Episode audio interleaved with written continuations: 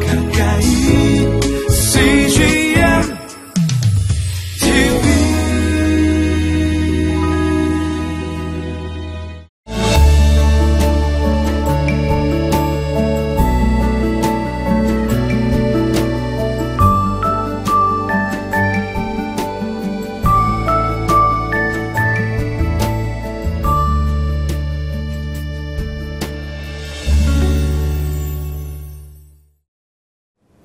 임마누엘이라고 하는 뜻은 하나님이 우리와 함께 하시다라는 뜻이죠. 하나님이 날마다 시간마다 나와 함께 한다는 것을 우리가 매 순간 느끼며 살아가는 것과 에, 그렇지 않고 하나님이 멀리 계신 것 같고 내 옆에 계신 것 같지 않고 하나님은 아, 나와 상관없는 것처럼 살아가는 사람의 삶은 완전히 다른 것입니다. 우리 그리스도인들은 임마누엘의 하나님과 함께 날마다 동행하고 그분과 함께 계획하며 사역하며 비전을 향하여 나가는 사람들입니다. 나는 저와 여러분들이 오늘 하루 그 임마누엘의 하나님과 동행하는 하루가 되시기를 바랍니다.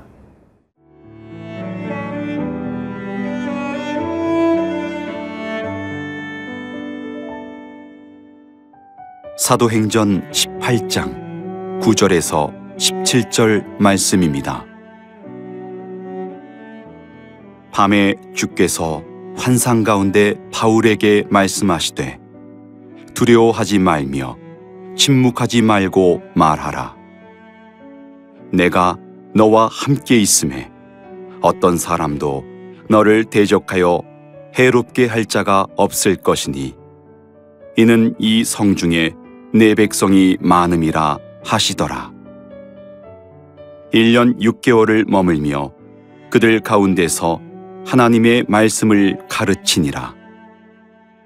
갈리오가 아가야 총독되었을 때에 유대인이 일제히 일어나 바울을 대적하여 법정으로 데리고 가서 말하되 이 사람이 율법을 어기면서 하나님을 경외하라고 사람들을 권한다 하거늘 바울이 입을 열고자 할 때에 갈리오가 유대인들에게 이르되 너희 유대인들아 만일 이것이 무슨 부정한 일이나 불량한 행동이었으면 내가 너희 말을 들어주는 것이 옳거니와 만일 문제가 언어와 명칭과 너희 법에 관한 것이면 너희가 스스로 처리하라.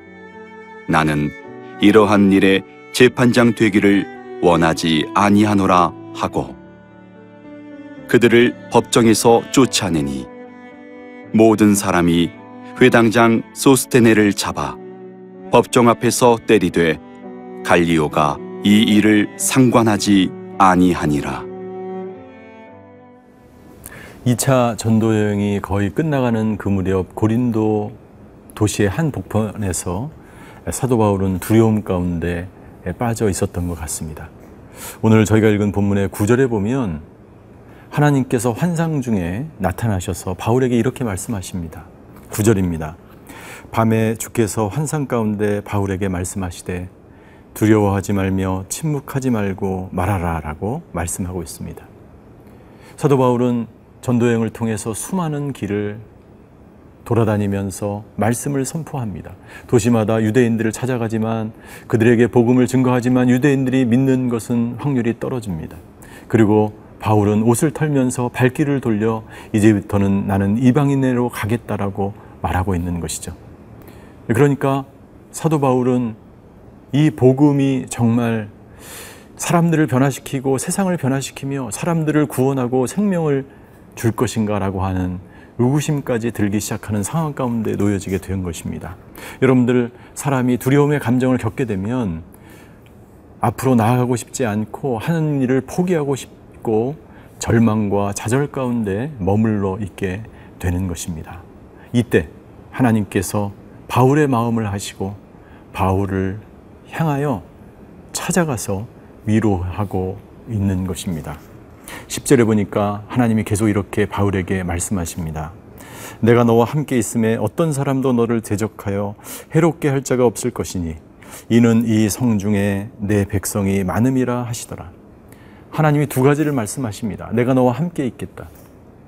임마누엘 하나님으로 내가 너와 함께함으로 너와 동행함으로 너의 모든 환란과 핍박에서 너를 건져주겠다라고 말씀하고 있는 것입니다.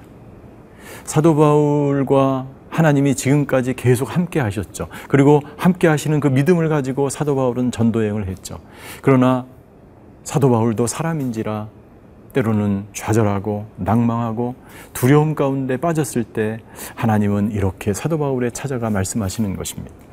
하나님은 또 말씀하십니다. 이 성에 이 성에 내 백성 믿는 사람들이 많다라고 사도 바울을 위로하고 있는 것입니다. 여러분들 두려움에서 빠져나오는 비결은 무엇일까요?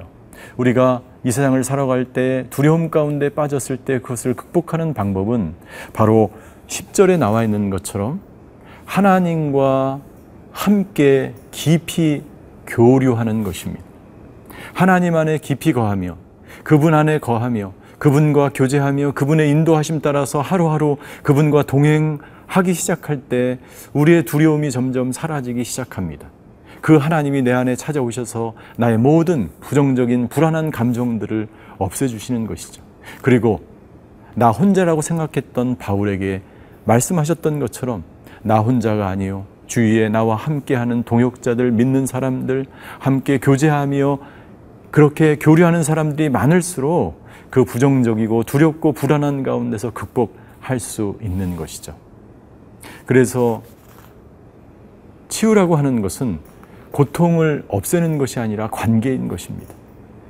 나만의 겪는 두려움이나 불안이나 슬픔이나 혐오감이나 우울이나 그 모든 것들을 해결하는 방법은 하나하나 그 감정을 없애려고 노력하는 것이 아니라 하나님과 더 깊이 만나는 것이고 그리고 다른 사람들과 친밀한 교제와 교류 가운데 하나님께서 나에게 부어주신 이 사명을 감당하는 것입니다. 사랑하는 성도 여러분들, 바울처럼 나만 혼자 남았다고 생각하고 바울처럼 두려운 가운데 있는 성도들이 계시다면 오늘 하나님이 말씀하신 것처럼 하나님과 더 깊이 동행하시기 바랍니다. 그리고 당신 주위에 있는 당신을 도울 수 있는 자원을 하나님은 당신을 위해서 마련해 놓으시다는 믿음을 가지고 그렇게 믿는 사람들과 함께 교류하며 하나님께서 당신에게 주신 그 사역과 사명을 그 있는 자리에서 감당하시는 하루가 되시기를 바랍니다.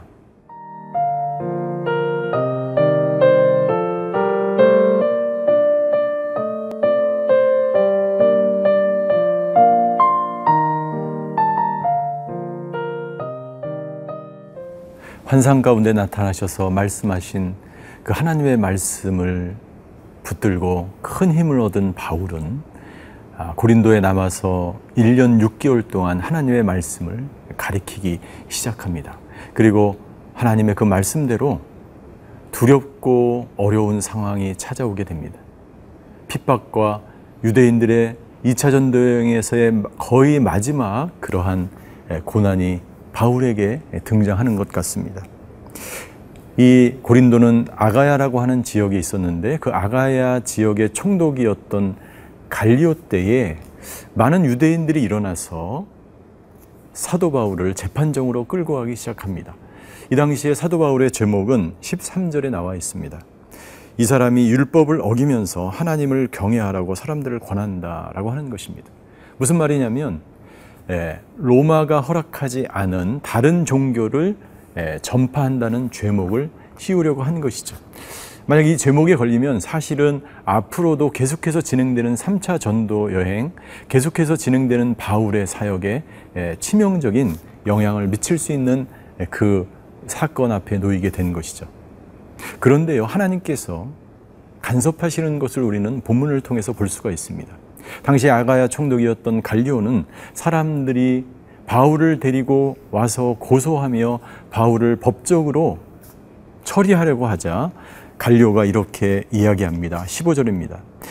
만일 문제가 이 바울을 데리고 와서 심판하려고 하는 그 문제가 언어와 명칭과 너희 법에 관한 것이면 너희가 스스로 처리하라라고 갈리오 총독은 이야기합니다.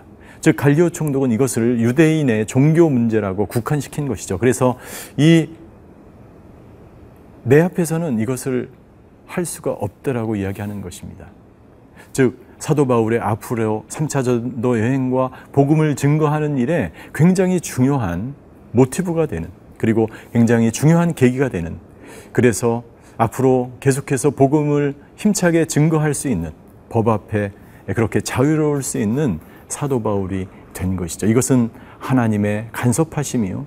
하나님께서 사도 바울을 통해서 이방인의 복음을 열어서 땅 끝까지 이르러 복음을 증거하게 하시려는 하나님의 세미한 손길이 놓여져 있을 뿐만 아니라 바울에게 환상 가운데 나타나셔 나타나셔서 새로운 힘을 주시고 바울이 끝까지 사역을 감당하게 할 수 있도록 그렇게 갈리오 총독을 이용해서 사용하셔서 바울에게 힘을 능력을 불어넣어 준 사건이 되는 것이죠.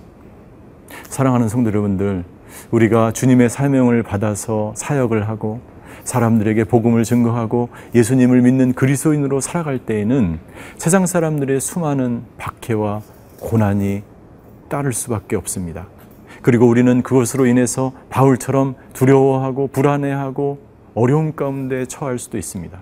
그러나 하나님은 두 가지 방법을 통해서 직접 나타나셔서 사람들을 우리들을 위로하고 권면할 뿐만 아니라 우리에게 새 힘을 줄 뿐만 아니라 갈리오 총독 같은 사람들을 곳곳에 두셔서 우리를 도우시고 우리에게 새 힘을 주셔서 우리가 하게 하는 그 일이 하나님의 영광을 위한 일이고 복음을 위한 일이라면 하나님께서 우리를 새로운 길로 힘을 주셔서 그 일을 감당하게 하시는 하나님인 줄 믿습니다.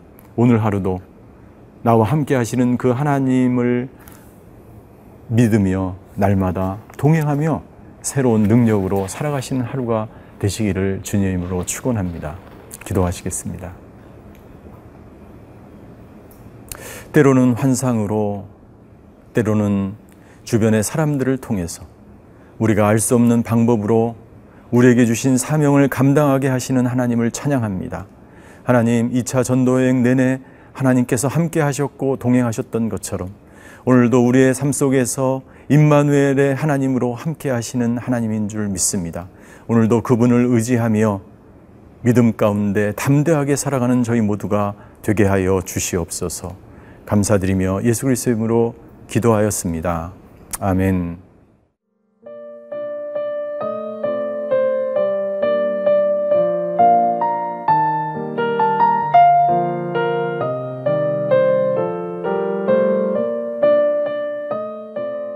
프로그램은 시청자 여러분의 소중한 후원으로 제작됩니다.